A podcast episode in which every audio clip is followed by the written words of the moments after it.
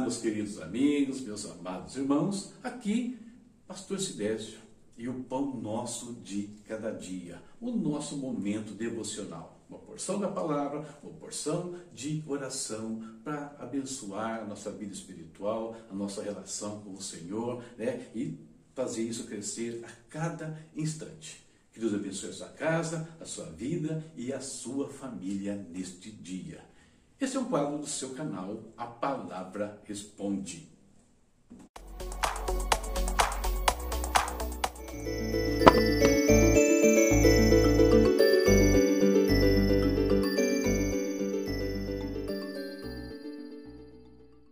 Nossa leitura bíblica continua. Hoje foi dia de lermos Josué capítulo 13, 14 e 15.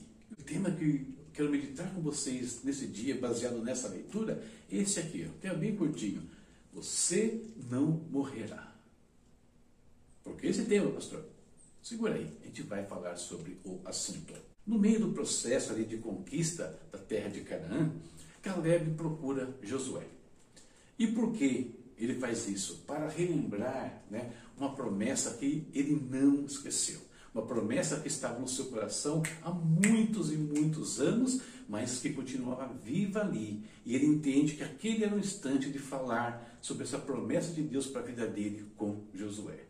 Ele procura Josué e ele vai dizer o seguinte: Eu tinha 40 anos quando Moisés, servo do Senhor, enviou-me de Cades Barneia para espionar a terra. Eu lhe dei um relatório digno de confiança mas os meus irmãos israelitas que foram comigo fizeram o povo desanimar-se de medo. Eu, porém, fui inteiramente fiel ao Senhor, ao meu Deus. Por isso, naquele dia, Moisés me jurou: certamente a terra em que você pisou será uma herança perpétua para você e para os seus descendentes, porquanto você foi inteiramente fiel ao Senhor, meu Deus. Josué 14, versículo 7 ao 9. Essa é a promessa que ele foi lembrar a Josué. E olha só, vamos fazer um pouquinho de contas aqui, porque Caleb é interessante, ele, ele dá datas. Né? Ele fala da idade dele, ele fala de quando aconteceu, ele descreve o processo no qual essa promessa se originou em detalhes. Vamos ver detalhes, esses detalhes aí. Então, ele tinha 40 anos quando ocorreu lá aquele evento em Cades Barneia, que foram os espias ir à terra, infamarem a terra. Nós sabemos o que aconteceu depois. E depois, então, o que foi? 38 anos eles caminharam pelo deserto. E mais ainda, né? Caleb ajudou durante sete anos no processo de conquista da terra. Então, vai fazendo contas aqui, né? de todo o tempo que está chegando. A gente vai chegar à conclusão muito simples, ele tinha 85 anos de idade, portanto, a sua espera durou 45 anos. 45 anos sonhando com aquela terra que ele pisou um dia, que ele percorreu ela na sua inteireza, né? uma terra bonita, ele sonhava pela terra. Ele receberia aquela terra? Sim, queridos, ele recebeu a região de Hebron como herança. E de lá ainda expulsou né, os descendentes de gigantes que haviam ali, né, os enaquins. A sua espera foi recompensada.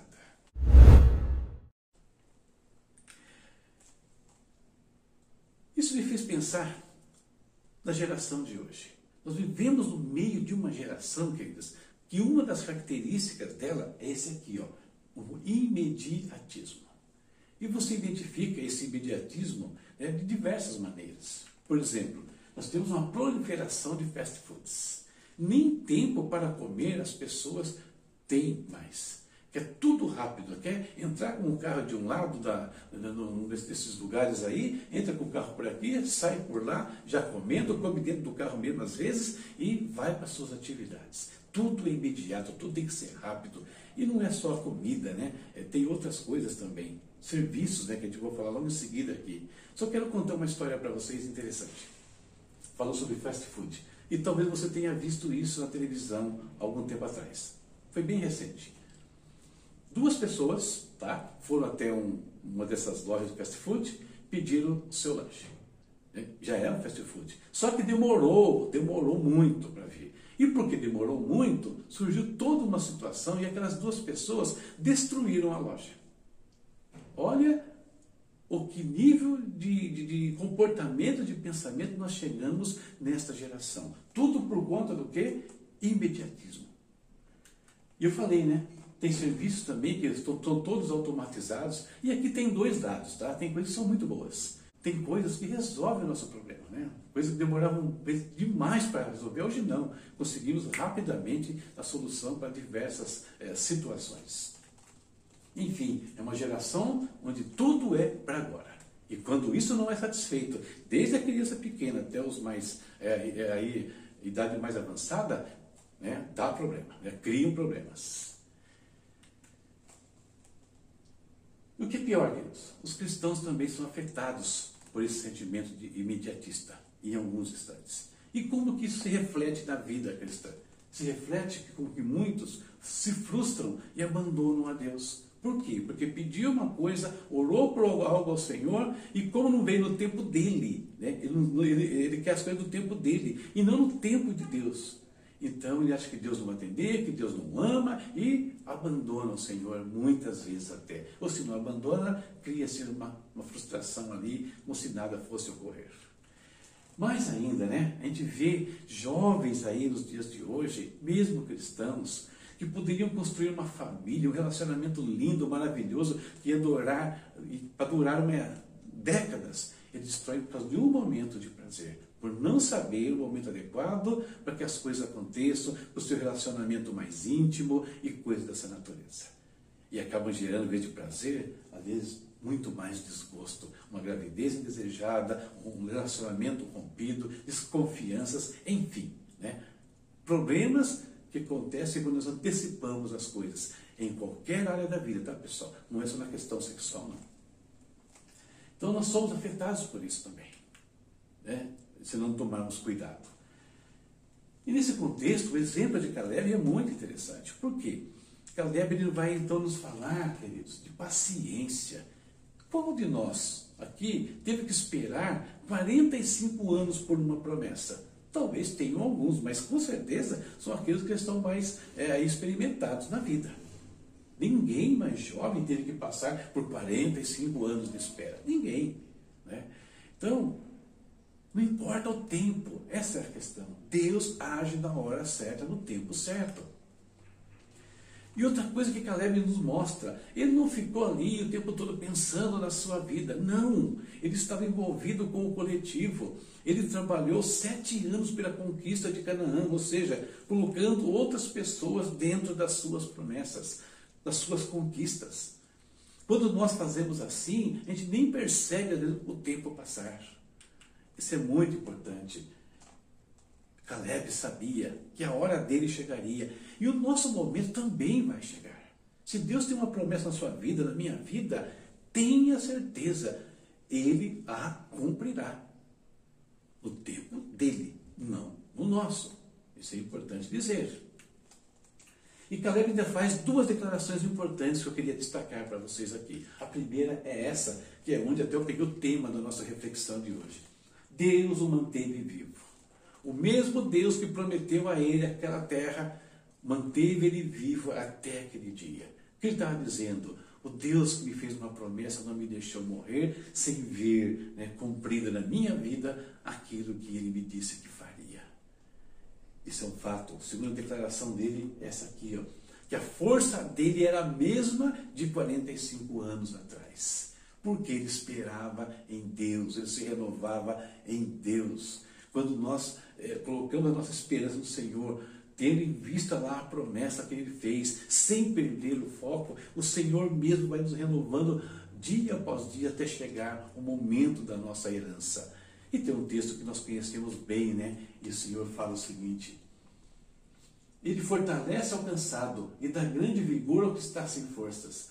Até os jovens se cansam e ficam exaustos, e os moços tropeçam e caem. Mas aquele que espera no Senhor, melhor, aqueles que esperam no Senhor, renovam as suas forças. Voam bem alto como águias, correm e não ficam exaustos, andam e não se cansam. Então, Caleb estava dizendo: Deus me manteve vivo, Deus me manteve forte e saudável até esse instante. Por isso, queridos, mantenhamos o nosso coração no Senhor, né? Vamos permanecer fiéis a Deus. Nós não morreremos, você não morrerá enquanto Deus não cumprir na sua vida as promessas que Ele fez. Eu acredito nisso, eu tenho vivido isso dia após dia e tenho certeza que muitas coisas ainda estão por se cumprir. E antes disso, e antes que isso aconteça, eu estarei por aqui e Deus vai me renovar diariamente e Ele, faz, ele pode fazer a mesma coisa com você. Beleza? Essa nossa reflexão para o dia de hoje. Chegou um momento importante da nossa reflexão, que é o momento da nossa oração. Vamos falar com o Pai. Eu não sei quais são as promessas que você tem aguardado. E talvez tenha batido de vez em quando aí um pequeno desânimo ou grande. Mas o nosso Deus, queridos, como disse Caleb, ele nos mantém vivos até o momento certo, até o momento de nos abençoar. Ele renova as nossas forças. Vamos falar com ele. Ele fará isso em mim e em você nesse instante. Querido Pai, em nome de Jesus, nós te bendizemos, Senhor. Bendizemos a Ti neste dia. Oh Pai, muito obrigado, Senhor. Nós só estamos aqui na Tua presença porque o Senhor tem nos dado a vida mais uma vez porque o Senhor tem nos protegido, porque o Senhor tem dado à nossa casa, à nossa vida, à nossa família a provisão necessária, momento após momento, Senhor. Oh Deus, eu peço que hoje o Senhor venha fortalecer, Pai, os nossos corações, renovar as nossas forças, Pai. Deus, para que nós não venhamos esmorecer enquanto aguardamos as tuas promessas neste mundo, enquanto aguardamos a maior de todas as promessas, que é aquela que o Senhor diz que vem nos buscar, que vai nos levar para o teu reino eterno, Pai, no momento oportuno. Ó oh, Senhor Deus, nos ajuda, nos dá, Pai, paciência, tranquilidade no nosso coração. E o que vai dar essa tranquilidade, Pai, é a fé, Senhor é crer que o Senhor não falha, é crer que o Senhor cumpre as suas palavras, cada uma delas na vida dos teus filhos. Muito obrigado, Senhor, porque o Senhor tem nos guardado. Nos ajude a, a realmente olhar cada vez mais para aquilo que o Senhor colocou diante de nós. Mas não olhar com ansiedade, não olhar, Pai, às vezes com desânimo que não vai chegar, não apenas, Pai, para manter o foco em Ti, naquilo que o Senhor nos prometeu e que isso nos renove, que isso nos dê força para caminhar a cada dia, Pai. Em nome de Jesus. Coloco no Teu altar, Pai, a vida dos Teus filhos. Peço que a Tua provisão alcance cada lar, vida e família que precisa do socorro do Senhor. Precisa de trabalho, Deus. Precisa, Senhor, de recursos. Precisa, Senhor, de alimentos, meu Deus. Pai querido, também peço que isso traga libertação, traga cura sobre os corpos, Deus, que estão enfermos, seja de Covid, qualquer outro mal, Pai. Tira todo o mal em nome do Senhor Jesus. Amém. Amém. Mais um tempinho aqui, nós passamos com o Senhor e que esses períodos sejam realmente de renovo para nossas vidas, todos os dias, queridos. Não se deixe abater. Surgir qualquer pensamento negativo, corra para a palavra do Senhor, fale com o Senhor e o Espírito Santo vai né, dar um up em você, vai te jogar para cima e para frente sempre, em nome de Jesus. Tá bom? É isso. Leitura. Falando em palavra, está aqui, ó. Para amanhã, Josué, capítulo 16, 17 e 18. E tem recados aí no finalzinho do vídeo. Você está visitando meu site? Você já visitou? Bom, se quer deixar sua opinião, deixa aí, né? Seria bem legal saber o que você achou. E o canal, já se inscreveu? Não? Oh, ajuda a gente, compartilha com seus amigos aí, né? Curta, curta os vídeos, ative a notificação. Você sabe que isso é básico para a gente conseguir fazer isso aqui funcionar. Beleza? Deus abençoe a todos e até a próxima, se Deus